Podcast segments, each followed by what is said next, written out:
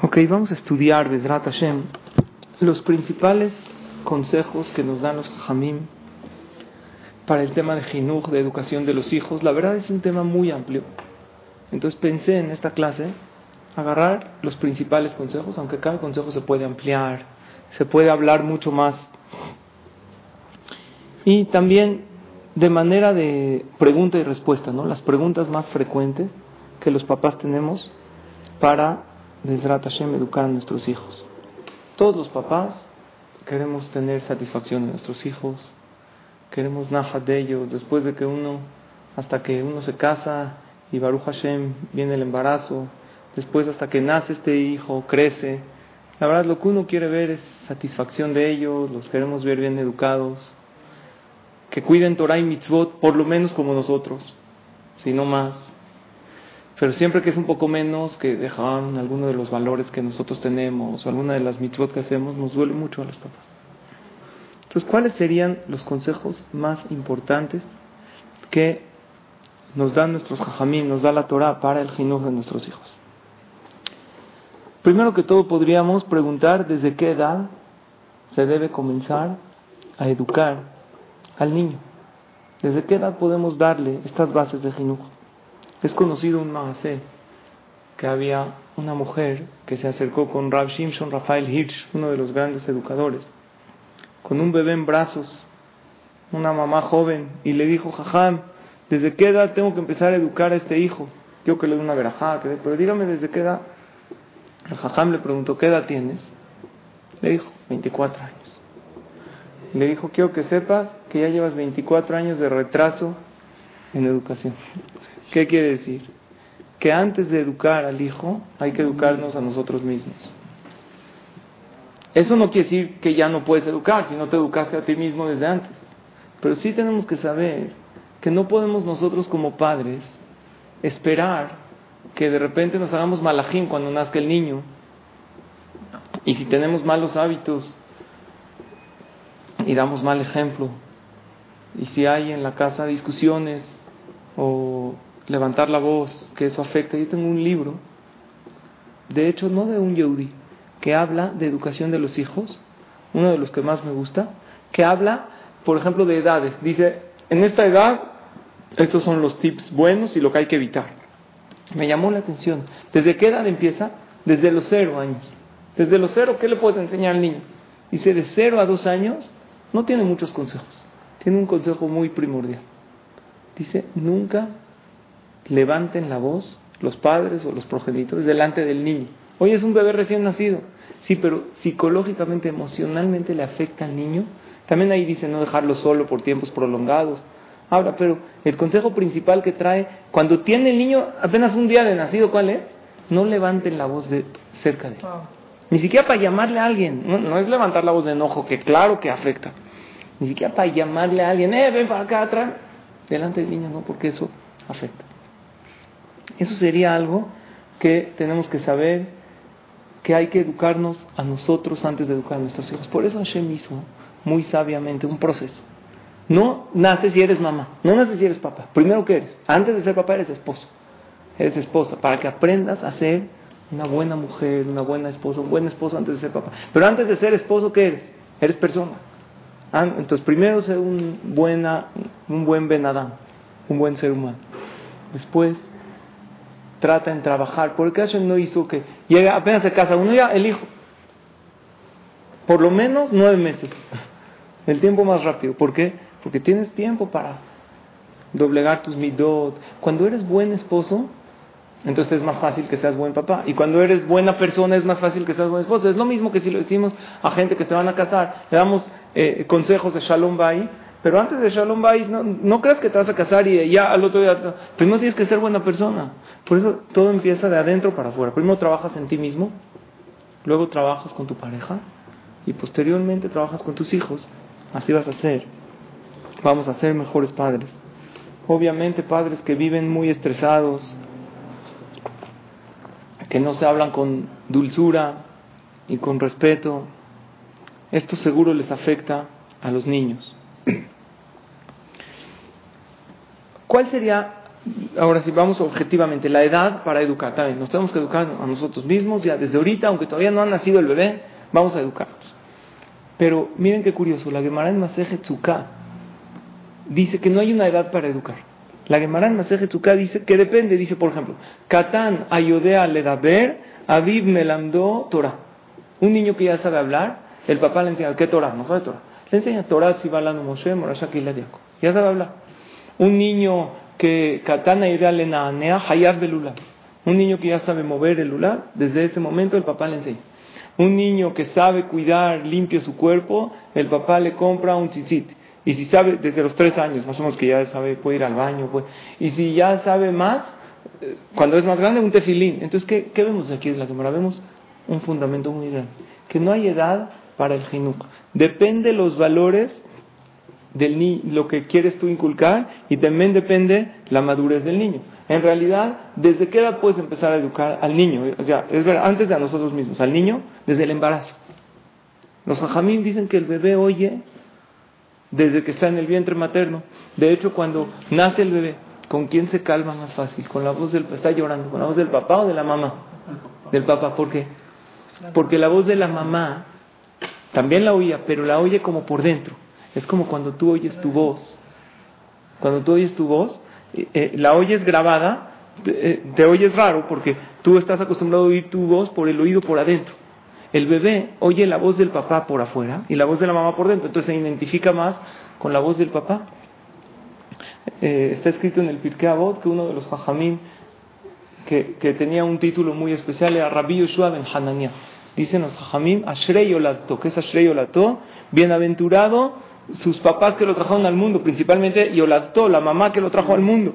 ¿Por qué? Porque desde que estaba embarazada la mamá venía al Bet Midrash a escuchar palabras de Torah, y eso influyó positivamente. Luego apenas nació el niño, ¿qué hacía la mamá? Iba a la clase de Torah y se llevaba la cuna. Oye, pero el niño no entiende nada, no es de que no tenía dónde dejarlo. Davka se lo llevaba para que el niño capte estas palabras de Torah. Entonces, tenemos que saber que educar al niño según su madurez, pasar tiempo con los niños es muy importante, no nada más en la casa, pasar principalmente en bebés, no dejarlos mucho tiempo solitos, apenas nace el bebé, pasar tiempo con él, platicarle, cuando ya crece un poquito más, hablar con él, jugar con él es muy bueno. Ahora, mucha gente pregunta si se puede educar como se educaba antes. Hoy en día la vida ya cambió, ya no podemos educar igual como antes. Antes educaban de una manera y ya las cosas cambiaron, hoy estamos en un mundo diferente. Seguro que la vida cambia, pero los valores no deben cambiar. Por ejemplo, no podemos permitir que nuestros hijos hablen de cierta manera porque así se oye hoy en día en los medios de comunicación. Ustedes saben que hoy en día en los medios de comunicación cada vez se permiten otras palabras. Antes era más censurado. Hoy en día esta palabra ya se permite, ya no se llama una grosería, ya no se llama vulgar. O hoy en día, pues, tristemente hasta los niños ya dicen groserías, ¿no? Antes era raro así escuchar. Y tristemente también hasta en escuelas donde se imparte Torah. ¿De dónde nos aprendemos todas las groserías? Pues de la escuela. Tristemente, estudiamos en una yeshiva y ahí hay de todo. También tenemos que saber que hay de todo en todas partes. Entonces, no cambian los valores. Es verdad que cambia a lo mejor la manera de persuadir al niño, cosas que le puedes dar que anteriormente no había. Pero muchas veces los papás no queremos educar de cierta manera porque estamos sobornados por cosas que nosotros queremos y no queremos dejar. Si hay cosas que nos gustan ver y no queremos dejar esto y queremos meterlo a la casa, entonces la verdad es algo fuerte, pero hay veces los papás somos los que no queremos dejar nuestras tentaciones. ¿Qué pasa si el niño le dice a los papás que en la casa fulana vi la televisión, ¿sí? O esas cosas, o la película? Exacto, entonces eso es importante. Papá y mamá tienen que, primero que todo, fijar una escala de valores clara, que los dos estén de acuerdo. Una de las cosas que hacen que el niño pierda, y esto es la pregunta que yo iba a hablar ahorita, ¿cómo hacemos para que el niño respete a los padres? El jinuj de respetar a los padres, que hoy en día ya cambió, ya hay mucha chutzpah, mucha insolencia, ya no es como antes. Anteriormente los niños no lo veían a los padres a los ojos, así cuentan los señores grandes, así nuestros abuelitos. Y eso va a contestar también lo que tú estás preguntando. Para que el niño tenga claro que, por ejemplo, si vio en casa de alguien algo, que tienen que tener a papá y a mamá unidos. Primero papá y mamá tenemos que estar unidos en la misma idea. Cuando el niño ve que hay una diferencia, que mamá no me deja, voy con papá, me dice que sí, porque papá es más barco. Entonces, ahí no nada más no le estamos dando buena educación, también de jinuj no le estamos dando. Entonces, el niño tiene que saber que los padres son la máxima autoridad. Entonces, ¿cómo hacer? Vamos a decir que generalmente el papá es más permisivo, ¿no? La mamá se fija, oye, ¿puedo ir con este amigo? No, mira, este amigo es así. El papá, órale, ve, pero ¿para qué le dice? Ya, para sacárselo encima, no tiene fuerza de estar. Y tú como mamá no estás de acuerdo con tu esposo. ¿Qué le tienes que decir? No hay delante de tu hijo, no puedes ir. Le tienes que decir a tu esposo, ¿puedo hablar contigo un segundo? Van al cuarto y le dice la esposa, ¿sabes qué? Tú le permitiste ir con este amigo, pero fíjate que hay esto, esto y esto que no está correcto. Entonces salen los papás ya con una opinión y los jajamim dicen apeshe azar o apeshe itir, ¿no? La misma boca que prohibió. El papá dice, la verdad yo te permití y yo no sabía que había este dato, ahorita me estoy enterando de esto, no puedes ir, pero no mamá dijo que no o papá dijo que no. Esto nos puede ayudar mucho a lo que tú preguntaste. ¿Qué hacemos cuando, oye, pero este niño, cuando estamos papá y mamá unidos en una sola línea? Lo peor que podemos hacer es que le digamos a nuestro hijo, ahorita que se vaya papá, te dejo agarrar esto. Es lo peor, porque perdemos totalmente autoridad también en el tema de Kibud Avaim. Es muy importante que se vea la autoridad del papá. Por ejemplo, en Shabbat. ¿Ustedes pasan Shabbat en su casa? Es muy importante. Más cuando nazcan los niños, es sumamente importante pasar Shabbat en la casa. Y aunque creemos que desde que son bebés, ¿no? La vida de Shabbat, el ponerlo ahí cuando está tranquilo, el escuchar el kiddush, aún la plática así tranquila, todo eso son cosas que influyen positivamente en él. Y obviamente cuando crezca un poquito más. Usted dice, no, apenas es recién nacido. Ya cuando tiene 2 años ya entiende perfecto, ya empieza a caminar. Ya. Si papá tiene, por ejemplo, una silla especial, vale la pena eso en la casa, que tenga el papá una silla especial así con recargadera. ¿Para qué? Para que el niño sepa, de repente se siente el niño en la silla especial. Llega la mamá, lo acaricia, le dice, oye hijo, esta es la silla de papi. El niño lo va a pensar 2 veces para hablarle con falta de respeto a su papá. Porque si en su silla no se puede sentar, ¿qué mensaje psicológico le estás transmitiendo? Es mucho más efectivo el que cada quien cuide el respeto del otro, que uno cuide el respeto de sí mismo. Por ejemplo, si al niño le falta el respeto al papá, delante de la mamá, entonces ahí la mamá tiene que ser la primera que tiene que decir, ven, así no la vas a hablar a tu papá, no hay manera que le hables así, y hacerlo muy hamur, hacérselo muy grave en sus ojos, y viceversa. Por ejemplo, pero sin alzar la voz, eso 100%.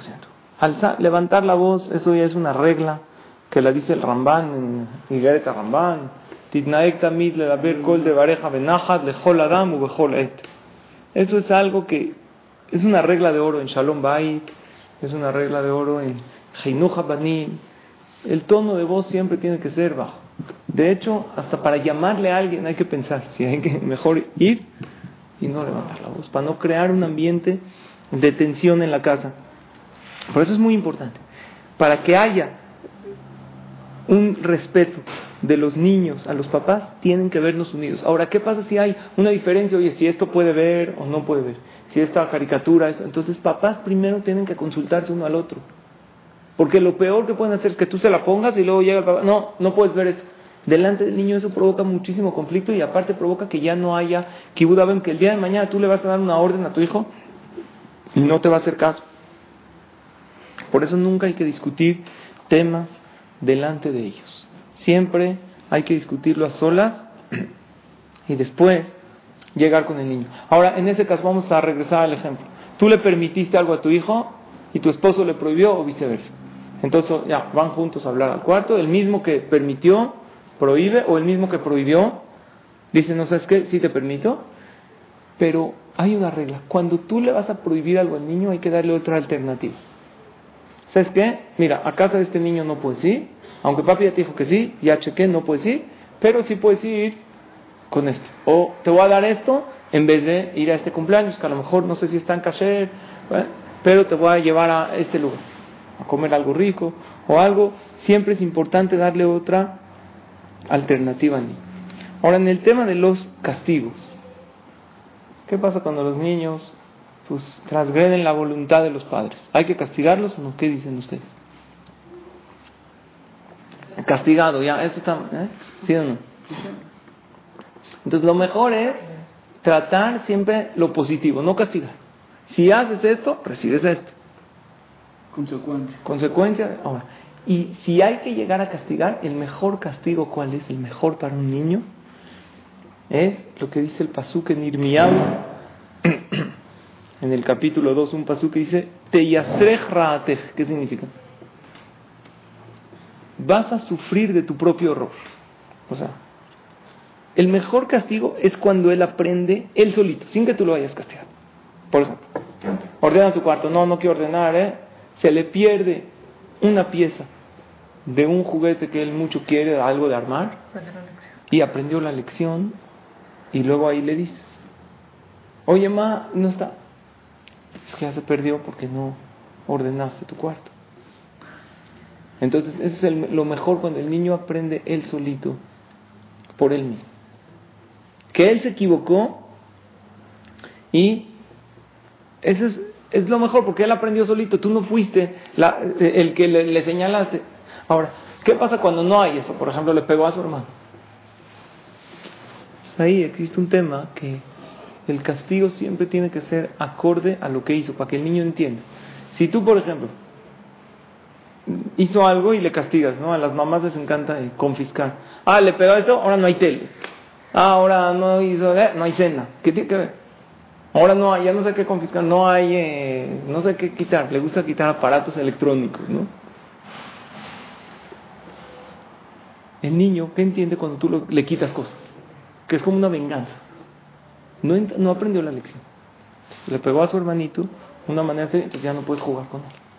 Ya no puedes estar con él, porque no aprendes a jugar bonito, porque siempre pegas cuando hay algo que no te parece. Siempre el castigo tiene que ser acorde a lo que hizo el niño. Ahora, la pregunta es el tema de pegarle a los niños. Golpes físicos. Ya dijimos que gritar no se debe. Pero pegarle, ¿se puede o no se puede? ¿Qué opinan ustedes? ¿Hay que pegar? Anteriormente se acostumbraba mucho que no les pegaban, Ya cambió, entonces cambió con la shahata o con el cinturón, con esto que antes pegaban en la escuela, en el kitab, con la regla. El Shulchan Aruch dice que en estos días estamos en días de Ben Ametzarim, halajá. Dice el Shulchan Aruch en Simán Tafkuf Nunalef, en halajot de Ben Ametzarim, velo yakua talmidim bayamimahim, que en estos días que no hay que pegarle a los alumnos. ¿Por qué? Porque como estamos en días que no son de buena suerte para el pueblo de Israel, un golpe puede ser fatal. Bar Minan, le puede pegar en la cabeza. Entonces se ve de Shulchan Aruch que sí es algo, que sí existe ese concepto de pegar o no. ¿Qué dicen? Sí. Hay un pasú que dice el rey Salomón, Shlomo Amelech en Mishle, Yud Gimal, muy bien, Josech Shivto Sonebeno, el que le priva el palo odia a su hijo. Entonces se ve que hay que pegarle. Pero ¿cómo sigue el pasú? Beohavo Shiharo Musar. El que ama a su hijo, Shiharo, desde que es joven, desde Shahar viene, le da palabras de enseñanza. Entonces dice Rabolve que el final del pasuk nos enseña cuál es la intención del inicio. Porque si la intención del pasuk sería el que odia a su hijo le priva el palo, ¿cómo debería de terminar? Josech Shivto Soneveno, Beoabo Makeu. Así debería ser. Y el que lo ama le pega. Así no dice el pasuk. Entonces, cuando dice el pasuk al principio, Josech Shivto Soneveno, el que le priva el palo, quiere decir que odia a su hijo, no se refiere al palo, mamás, Se refiere el palo que hablamos del final, Musar. De hecho hay una Gemara que dice aquí en Maseje Babá Batrá, Kaf Alef, dice Kimachid le yenuka, amarle Rab le Rab Shmuel bar Shilat. Le dice Rab a Rab Shmuel bar Shilat, Kimachid le yenuka, cuando le pegues a tu hijo, a un niño o a un alumno, lo timje el ave aracta de mesana, no le pegues sino con la agujeta del zapato. ¿Qué significa? No te le ves. Dice Rashi, Berretzuochen minalim kelomar makaka la shelo yuzak, no duele el golpe. Entonces, ¿para qué le pego? Para darle, este golpe da mensaje. Es como decirle al niño, mira, lo que hiciste amerita algo más que un regaño. Pero no un golpe que barminan le provoque dolor. Porque si es un golpe que provoca dolor, ¿qué pasa? Ahí claro que no estoy educando. Primero que todo por ley. Ustedes saben que por ley no se puede. Nada más que no se aplica esa ley, pero... si la policía, por ejemplo, ve a alguien pegándole a un niño, aunque sea su papá, lo pueden meter a un juicio legal. Entonces hay tres reglas que los jajamim dicen de cómo pegarle a los niños. Entonces de la Gemara se ve una, ¿no? Rabolbe también dice acá, dice un papá que le está pegando a su hijo, ¿no? Imagínate si lo frenaríamos al papá, le decíamos, alto, ¿qué haces, eh? ¿Qué te contestaría? No, estoy educando a mi hijo. Y tú le dirías, piensa bien, ¿lo estás educando o te estás vengando porque el niño no te obedeció, no hizo tu voluntad? Y el papá se sorprendía, ¿cómo crees que me voy a vengar de mi hijo? Pero sí, es lo que estás haciendo. Si le estás pegando con coraje, eso es lo que estás haciendo. También lo harías en la calle, si alguien no te deja, pero en la calle no lo haces porque se la regresan. Pero uno se aprovecha de su poder. Entonces aquí traen la halajá, el Yalkut Yosef trae, obviamente basado en Posquín, en Simán Reshmen. Dice, Asur Laav leakotet beno agadol, no se le permite al papá pegarle a su hijo grande, porque peña tris que negdobe yachzirlo, porque como es grande, ¿qué va a hacer el niño? O se la regresa a Barminan físicamente, ¿qué ha pasado? O le contesta con palabras y bien, no me pegues, déjame. El niño no le puede hablar así al papá.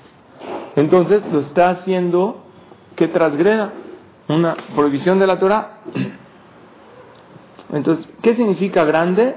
Dice, no se refiere grande a kol lefiti boshe la ben. Aunque no tiene bar mitzvah, dice la halajá, si tú calculas que el niño al pegarle te va a contestar, no le tienes que pegar. Esa es la primera condición, que tiene que ser chico. ¿Qué es chico? 4 años máximo, 5, chiquito. Condición número 2. Rashay adam leakot maká et beno akatan kedei lejanjó. Puede pegarle para educar. Achloya que ubeshaat kaaso. Pero no cuando está uno enojado. Condición número 10, que estar totalmente tranquilo o tranquila. Totalmente serena.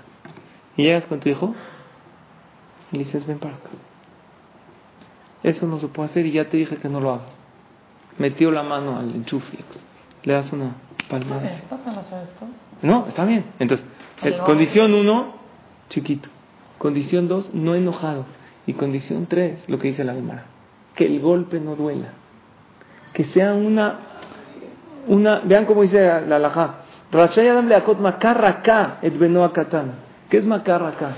Un golpe suave, muy suave. Yo recuerdo que mi papá, mira lo que me hacía, me hacía esto. No se hace. ¿Entendiste? O sea, él se pegaba a él. Entonces, ¿para qué lo hizo? Exacto. Estás dando mensaje, no estás pegando. Y eso sí es válido. Por ejemplo, cuando dice una grosería, un grito. Entonces, primero que todo, exacto. No, pero primero que todo, por ejemplo, dijo una grosería. Hay que ver de dónde salió. Hay veces nosotros somos culpables porque metemos medios de comunicación, o películas o cosas, y yo le digo a los papás, quítalo. No, es que no puedo, porque nosotros, regresamos al punto de antes, que estamos nosotros, la verdad, tenemos nuestros deseos y no queremos ceder. Si no viene por ahí, de algún lugar la aprendió. Vamos a ver de dónde. O sea, hay que ver la raíz del tema. Si la aprendió de la escuela, y en la escuela es correcta la que la mandamos, a una escuela correcta, que se transmiten valores de Torah, de mitzvot, pero aún en las yeshivot más importantes hay gente de lo peor, eso no podemos controlar, se filtra uno. Entonces ahí el niño nosotros no tenemos la culpa como padres porque hicimos lo nuestro, el niño pues tampoco, pues aprendió de un... Entonces lo que hay que hacer es hacérselo muy muy jamur, muy grave. Hay papás que se enojan con sus hijos, que dicen groserías, o dicen... Y un papá me vino a preguntar, le dije, ¿tú la dices? Me dijo, sí, pero yo la digo de vacilada, yo la digo, hay veces en el partido, no, sí, pero tu hijo ya no distingue, tu hijo ya oyó que tú dices esa palabra, entonces él la va a usar cuando está enojado para insultar a otro, aunque tú no la dices, para insultar a los demás. Ahora lo que tú dices, por ejemplo, Chile, eso sí se repite, sí, estaría bien. ¿Por qué? Porque es consecuencia a lo que hizo, salgo con la boca, pero lo más correcto es decirle, animarlo para a que no lo haga. Cuando una persona habla todo positivo, hola, buenas tardes, todo bien, ajá, ya, seguramente ya no, mañana no, ah, ok, pero ya el jueves 100%, perfecto. Ya. Lo correcto sería enseñarle al niño la maravilla de hablar limpiamente, y si es un poquito más grande, traer lo que dicen los hajamim y hazal, que dicen una persona habla una grosería, sus tefilot nos escuchan por 40 días, obviamente si no hizo teshuvá, y enseñarle, elevarle lo que es el tema de hablar limpiamente, hablar correctamente. Hay un tema importantísimo, entonces ya quedó claro el tema de los golpes, que no hay que hacerlo. Obviamente, como les dije, estamos muy en corto. Hay libros enteros de Jinuj que se habla muy ampliamente. Estamos hablando nada más Rashe Perakim, los temas principales, y vayan los ampliando. Ustedes hablen. A ver, esto que estudiamos, ¿qué opinas? Estudiamos así. El castigo siempre tiene que ser acorde, no con coraje, sino con un mensaje. Yo te quiero mucho, hijo mío, por eso te lo digo. Por ejemplo, Shlomo Amelech, en Mishle hay muchos pesukim que dice Shemá beni vekaja maray, escucha hijo mío, beirbu lach shenot haim, vas a ver que vas a tener larga vida con estos consejos que te estoy dando. Entonces, primero que todo, Shlomo Amelech se dirige como beni, que es beni, hijo mío, yo te quiero más que a nadie porque eres mi hijo. Sí. Shlomo Amelech nos enseña que antes de darle una reprimenda, primero le tienes que decir beni, hijo mío, yo te quiero mucho, es por tu bien. Y aparte dices, vas a ver cómo te va a convenir, te conviene esto que te estoy diciendo. No es nada más porque yo quiero, porque me obedezcas por autoridad. ¿Cómo te conviene hacer esto? Ahora hay un tema. Por un lado, los papás tenemos que darle a nuestros hijos, pero por otro lado, no es bueno chiquearlos demasiado. Chiquearlos demasiado no es bueno. ¿Cuál es el punto? Exacto, ¿cuál es el punto? Nada más antes, olvidé decir aquí un punto que hay. Que una de las cosas que no le puedes decir a tu hijo es algo que sabes, o sea, que al final no vas a cumplir. Por ejemplo, se van a ir de viaje mañana, se está portando mal, no te vamos a llevar. Tú sabes que sí lo vas a llevar. ¿Sabes que ahora no vas a la boda de quién? De tu hermana. Entonces puede ser que en el momento lograste espantar mucho al niño, pero después le hiciste un daño muy grande. ¿Qué daño?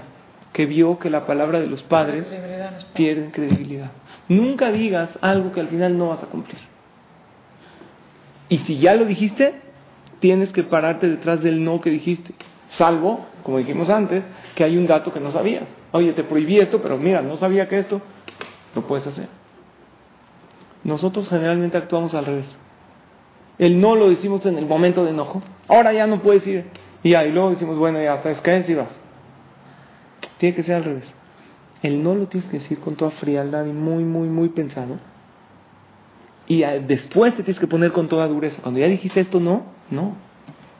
Porque si tú te doblas, y esto desde niños, ahora sí desde recién nacido.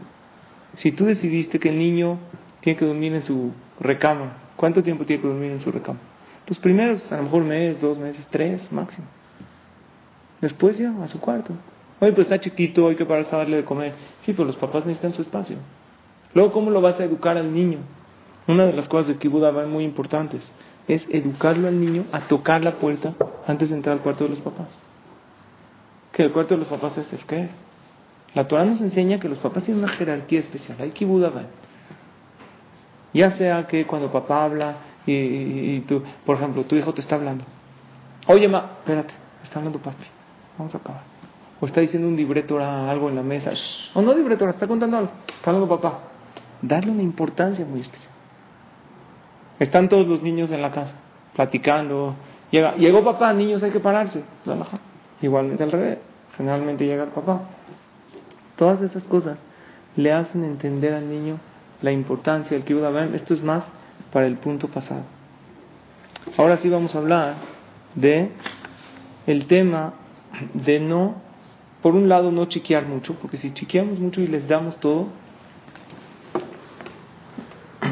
es con buena intención, pero se les hace muchísimo daño a los niños, muchísimo. Un niño tiene que escuchar, no te lo compro, porque es importantísimo que crezca con ciertos no en la vida. No puede todo lo que quiere. Yo entiendo que los papás que le damos, o los abuelitos que le dan todo a los hijos, eso viene de buena intención, de querer alegrarlos. Sin embargo, eso, el hecho que el niño esté muy chiqueado y que todo lo que quiera, sin siquiera pedirlo, ya lo tenga, eso le hace mucho daño. ¿Por qué? Porque solo el que tiene hambre disfruta de la comida. Cuando uno tiene hambre, pero uno está todo el tiempo lleno, no tiene ganas de comer. Que entre paréntesis, una de las cosas increíbles que hay en la Torah es que, por ejemplo, ahorita estamos en días no se puede escuchar música. Esas restricciones te hacen disfrutar, que luego la música sí la puedes escuchar y que la disfrutes más. El kasher, el taref, aunque no ese es el motivo que ahorita no se puede escuchar, no es de que ahorita escuchar música para que después disfrutes de la música. Pero cada mitzvah que cumples tiene sus ventajas, aparte de la misma mitzvah, tiene sus ventajas. Y una de ellas, un niño donde en su casa se respetan las alajot y los hagim, disfruta mucho todo. ¿Por qué? Ahorita no puedo oír música. Papá, pon música, ahorita no se puede. ¿Sabes qué alegría en la casa cuando acaba Tisha B'Av ponen música y todo? Disfruta. Aunque, otra vez, ese no es el motivo. Cada mitzvah tiene su ventaja. Un niño que se acostumbra a que no todo se puede comer, hay cosas que no se pueden. Entonces, cuando come un helado que sí es kasher, lo disfruta mucho. O ya acabamos las 6 horas, ¡oh, cómo disfruta! Lo mismo pasa con niños demasiado chiqueados, que se les da todo, ya no disfrutan de nada. Son los niños más tristes del mundo. Entonces, ¿cuál es la regla? ¿Qué le doy a mi hijo y qué no le doy? Por un lado, quiero darle, pues, como papás tenemos que darles. Pero por otro lado, no queremos chiquearlos demasiado. ¿Dónde está el punto medio? Entonces, Rav Shimshon Raphael Hirsch escribe una frase que es una enseñanza muy grande en el libro Yesodota Jinujo. Él escribe así: Tenle yeladeja be'arshelo kol ma shebeyadeja latet bele'arshotlo. Dale a tu hijo y permítele todo lo que le puedas dar. O sea, de primera instancia tiene que ser sí. Hay papás que ya tienen en su boca, papá, ¿puedo? No. O sea, ya tienen el no, no sé ni por qué no. Papá, ¿puedo ir acá? No puedes, porque estás de mala. No, ahora no. ¿Qué? O sea, directamente tiene que ser el sí, excepto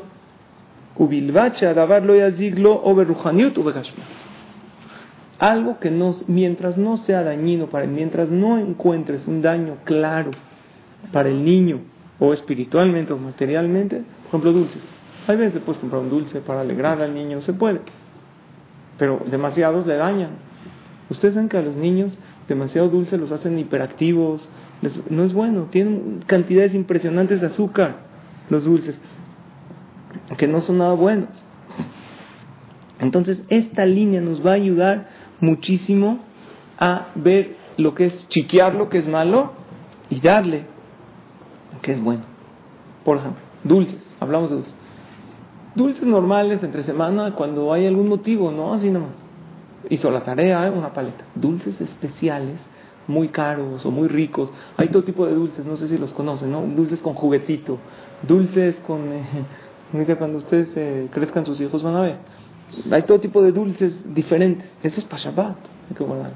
O para Yom Tov, pero no. Un dulce muy especial, llega el niño, no, ¿me compras eso? ¿Por qué? No. Tiene que haber un motivo. Juguetes. No darles de todo y todo lo que pida. Y todo. Ahora, más que juguetes, también hay que darles libros a los niños. No tienen idea lo que ayuda a educar los libros. Pueden ser libros de Torah para niños o libros de no de Torah. Por ejemplo, ahorita mi esposa, que son vacaciones, les compró a mis hijos, cada quien en su edad, ejercicios de su edad. Por ejemplo, uno de matemáticas, otro de caligrafía, que les gusta.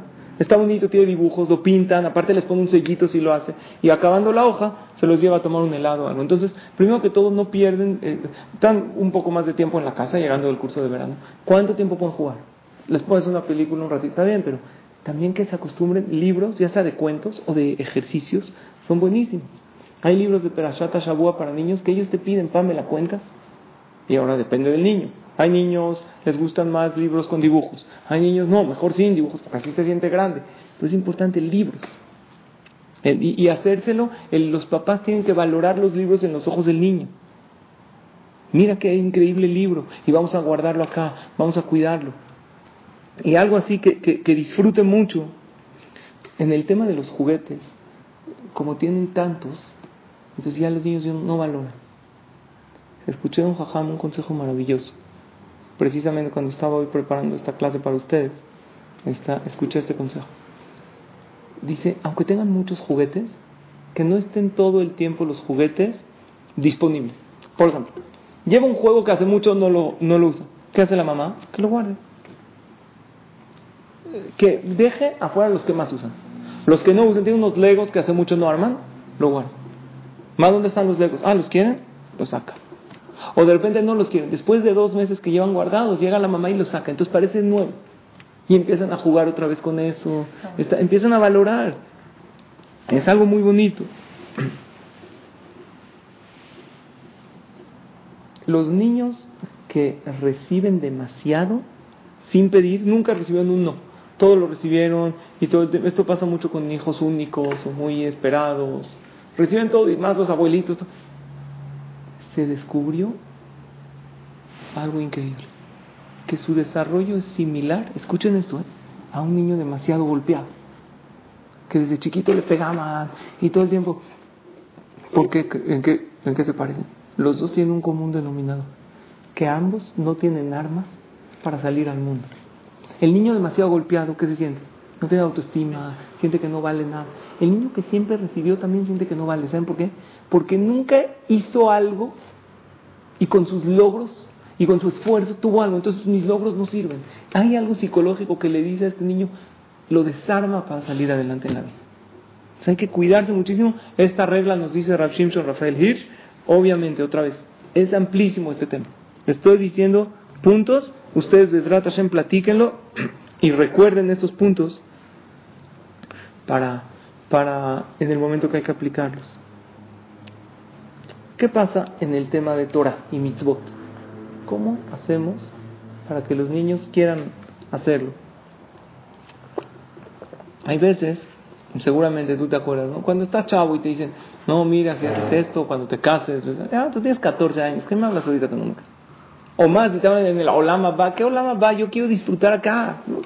El niño no capta todas esas cosas. Entonces, ¿cómo lograr inculcarles Torah, mitzvot, con amor y cariño?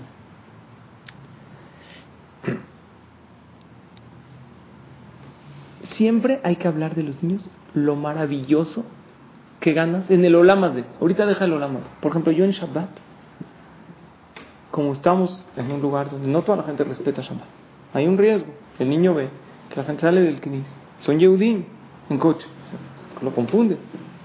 Hay niños que me han preguntado, papá, ¿son Goyim? No, ¿tienen una urgencia? No, son Yehudim. ¿Tienen una urgencia? No, no tienen urgencia. Entonces, hay que explicar. ¿Pero cómo le explicas? Es gente que no tiene la oportunidad y la maravilla de vivir una vez a la semana esto que nosotros vivimos, que está maravilloso. Y les haces ver el Shabbat como algo increíble. Amén. Como no tengo celular, entonces juego más contigo. Y caminamos juntos al Knis. Tú explícale, una persona que no respeta Shabbat puede tener todo el dinero, pero no tiene el placer de caminar con su hijo y ver los árboles y Shabbat y está en la mesa de Shabbat sin teléfono, sin nadie corre a ningún lugar. Entonces, eso los niños desde chiquitos lo entienden. La prueba es que mis hijos chicos, de 4 años, ¿para cuándo es Shabbat? ¿Por qué? ¿Puedo jugar? Porque él sabe que Shabbat tiene su dulce especial, cantamos todos juntos, se le festeja su logro de la semana, que haya ganado de cuenta la perashá y toda la atención está dirigida hacia él, en su nivel. Pero siempre hacerle ver al niño la ventaja en este mundo. ¿Qué ventaja tiene comer en kasher? A ver, se me antojó ahorita esta paleta tal. Mira, a nosotros comer esto, somos especiales. Como somos especiales, entonces tenemos una alimentación especial. Así como hay cosas que hacen daño al cuerpo, hay cosas que hacen daño al alma. Y aparte, ya luego ya lo llevas a los helados kasher y le dices, ¿qué tal? ¿Está rico? Lo disfrutó mucho más, porque ya esperó. Y le haces ver la maravilla en este mundo. Ahora, también hay que hablar del Olam Haba, eso no podemos negarlo, es una de las bases del judaísmo.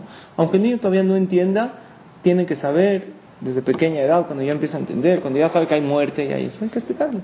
Mira, después de esta vida, el tzadik, Hashem le paga. O sea, el niño desde chiquito tiene que saber, el hazonish decía. El niño hay que enseñarle desde chico, Ain Roa, Ozen Shomar, Bechol Maaseja Besefer Mishta.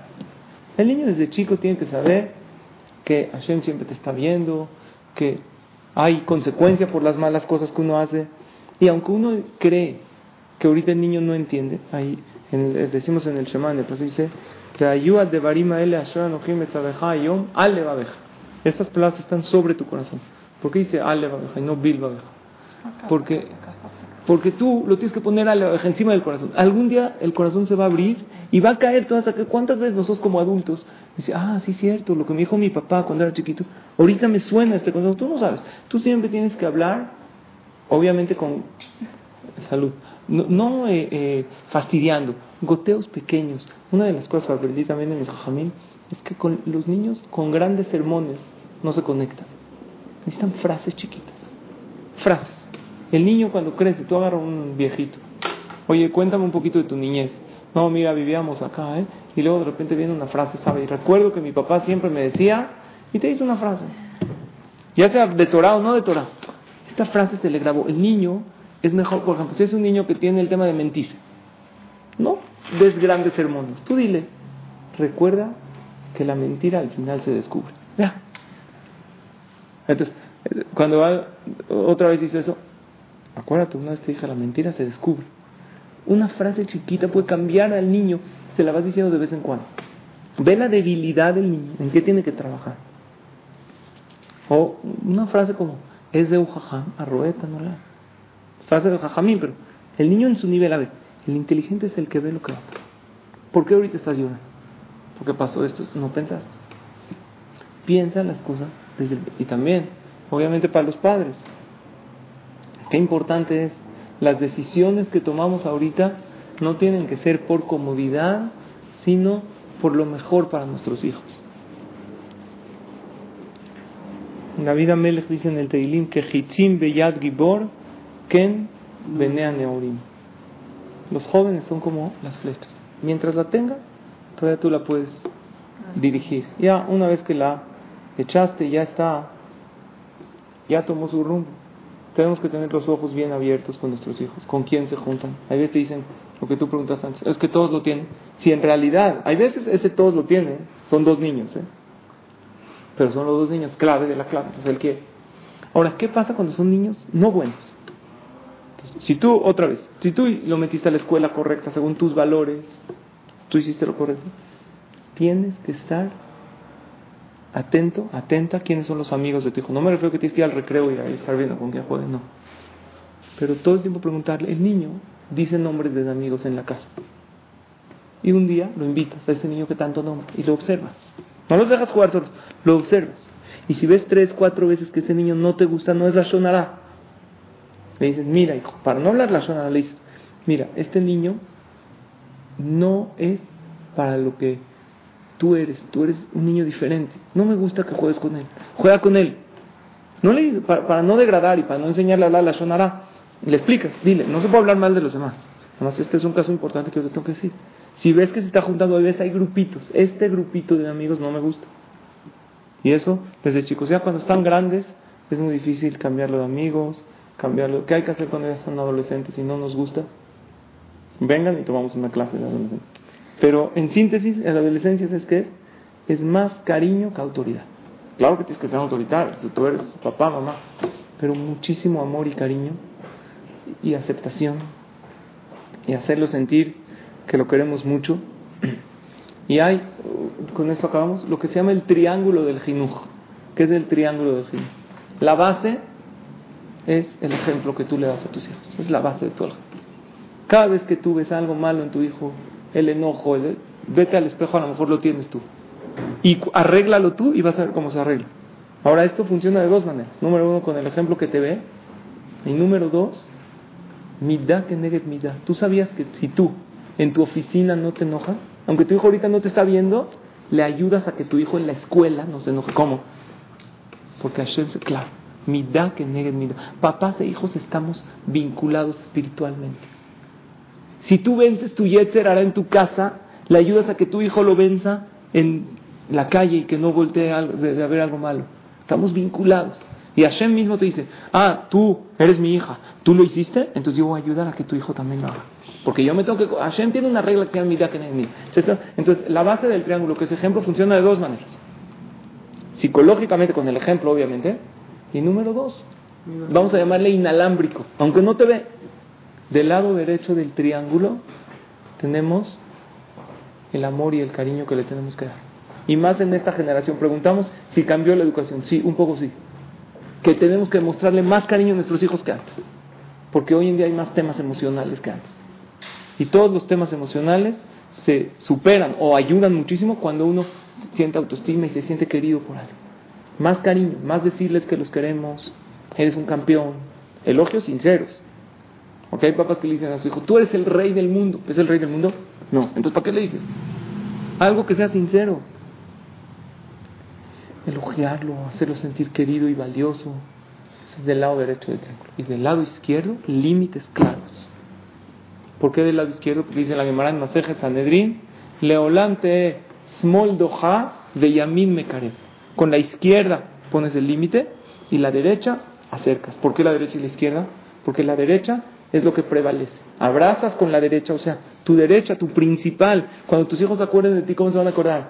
Un papá cariñoso. Me puso límites, claro, pero no un papá enfadado y enojado. Y todo el tiempo, no. Los límites son importantes, pero acuérdate que eso es small. Y como base del triángulo, un cariño muy grande. Y algo que tenemos que saber, que no podemos dejar de hablar en una clase de jinuj, el tema de tefilá. Todos los días hay que pedir tefilá por nuestros hijos. ¿Qué tefila? Número uno, que Hashem los cuida de cualquier daño, ya sea físico. Van a cursos de verano ahorita. Mi esposa y yo decimos todos los días Teilim. Están en cursos de verano, están en camps, están en cosas. Todos los días. Y aparte, no vaya a ser un tema, va a terminar un daño espiritual. Hay niños en un camp, una mala influencia le enseñó algo malo y más adolescentes. Aparte hicimos algo, mi esposa y yo, que es un consejo muy bueno para que lo hagan. Cada vez que los niños están en camps, a la Joche Mirata la Shonta, es quito el Hafet Chaim, que el que quiere ver una Yeshua en su vida, que se cuide de Shemirata la Shonta. Tenemos todos los días los alajot, más Teilim. Entonces, ¿qué tenemos que decir? Que pedir a Hashem. Que Hashem los cuide a ellos y que nos ayude a nosotros a educarlos correctamente. Porque Bar Minan hay errores. Mira, Baruch Hashem, un error no es fatal. Si un papá, aunque está mal pegar, aunque está mal gritar, pegar sin las reglas que vimos antes, Hashem Baruch Hashem hizo que los niños toleren pocos errores de los padres. Pero cuando el error es demasiado, Barminan, podemos hacer un daño irreversible. O sea, hay que pedir tefilá todos los días. Dos cosas principalmente: que Hashem los cuida a ellos y nos ayuda a nosotros a educarlos correctamente y a entender también cómo son ellos. Hay cosas que así es el niño, no lo puedes cambiar. Tienes que saber entender, tener la inteligencia de ver qué puedo cambiar en mi hijo y qué no puedo cambiar, y aprender a aceptarlo así como es. Eso es algo importantísimo, el tema de la tefilá. Y si yo ya hice todo mi esfuerzo para mi hijo, hablamos de los adolescentes, y no salió, no soy Dios, el niño tiene vejira, tiene libre albedrío. Les voy a decir algo para terminar. Ustedes saben que cuando el niño cumple bar mitzvah, hay una costumbre, también en la niña, hay algunos que acostumbran, de decir la verajá, Baruch shepetarani meonshosh el ze. ¿Conocías esta costumbre? ¿Qué es? Gracias a Hashem, que ya yo estoy exento, me liberó del castigo de él. ¿Por qué? Hasta ahorita, todos los pecados eran, yo los tenía que educar, ya ahorita él les bar mitzvah, yo ya lo eduqué, problema. ¿Por qué se dice una vez, esta braja se dice sin shemu malhut? Se dicen los pesqueros. Rav Shlomo Zalman Auerbach. Separan el bar mitzvah de su hijo. Baruch ata Hashem Elokeinu melech haolam shepetarani meonshosh el ze. Todos los alumnos se impresionaron. Jajam, Shem Hashem levatalá. Están los 10 mandamientos, es gravísimo. Y dijo, ¿ustedes saben por qué se dice esta braja sin shemu malhut? ¿Sabes por qué? Porque no puedo decir Shemu Malhut, Shepetarán. Puede ser que yo lo maleduque. Y aunque tenga 13, 14, 20, 40, yo siga cargando con su saberot. ¿Por qué? Porque yo fui el culpable. A lo mejor yo le enseñé algo desde chiquito. Yo no puedo decir gracias que me liberaste de su castigo. No.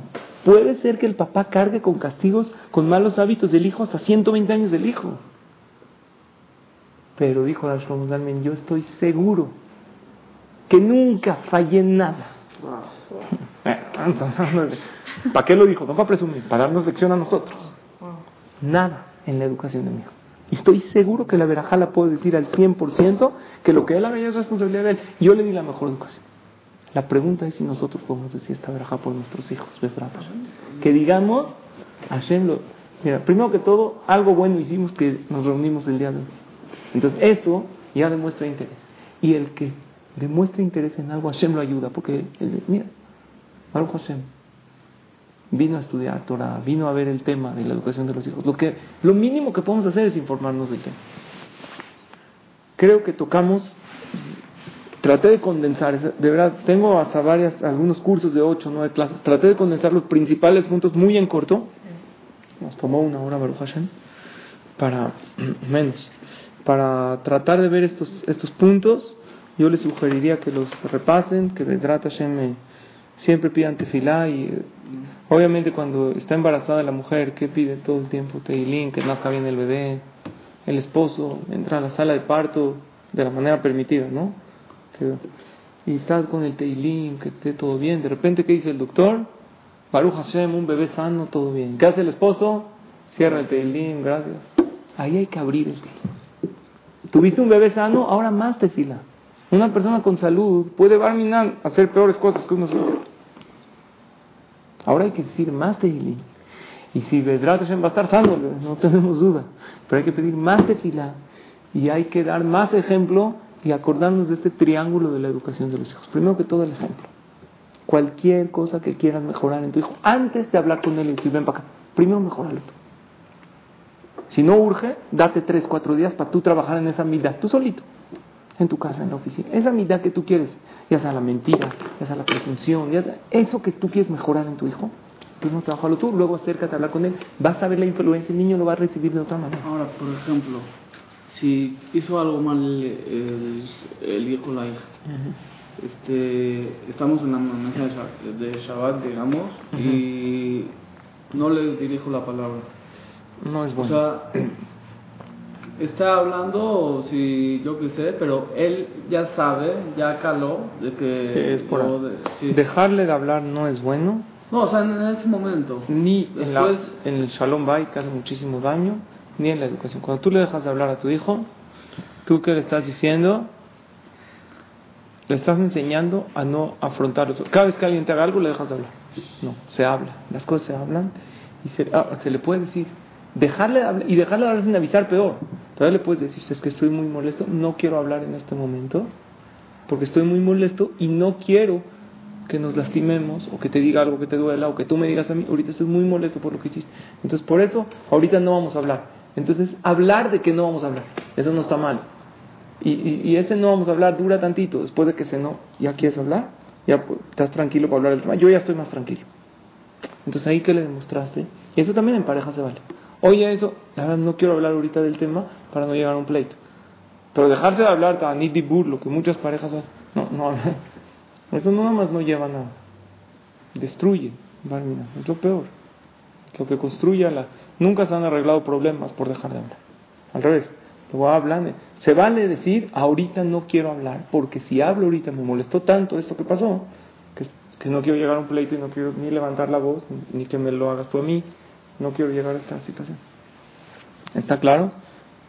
Está bien, entonces, muchas gracias por su atención. Que sean estas palabras de Ezrat Hashem para Takadosh Baruj Hu nos ayude a ver satisfacción de nuestros hijos, verlos bien educados en el camino de la Torah y de las mitzvot. Amén de amén.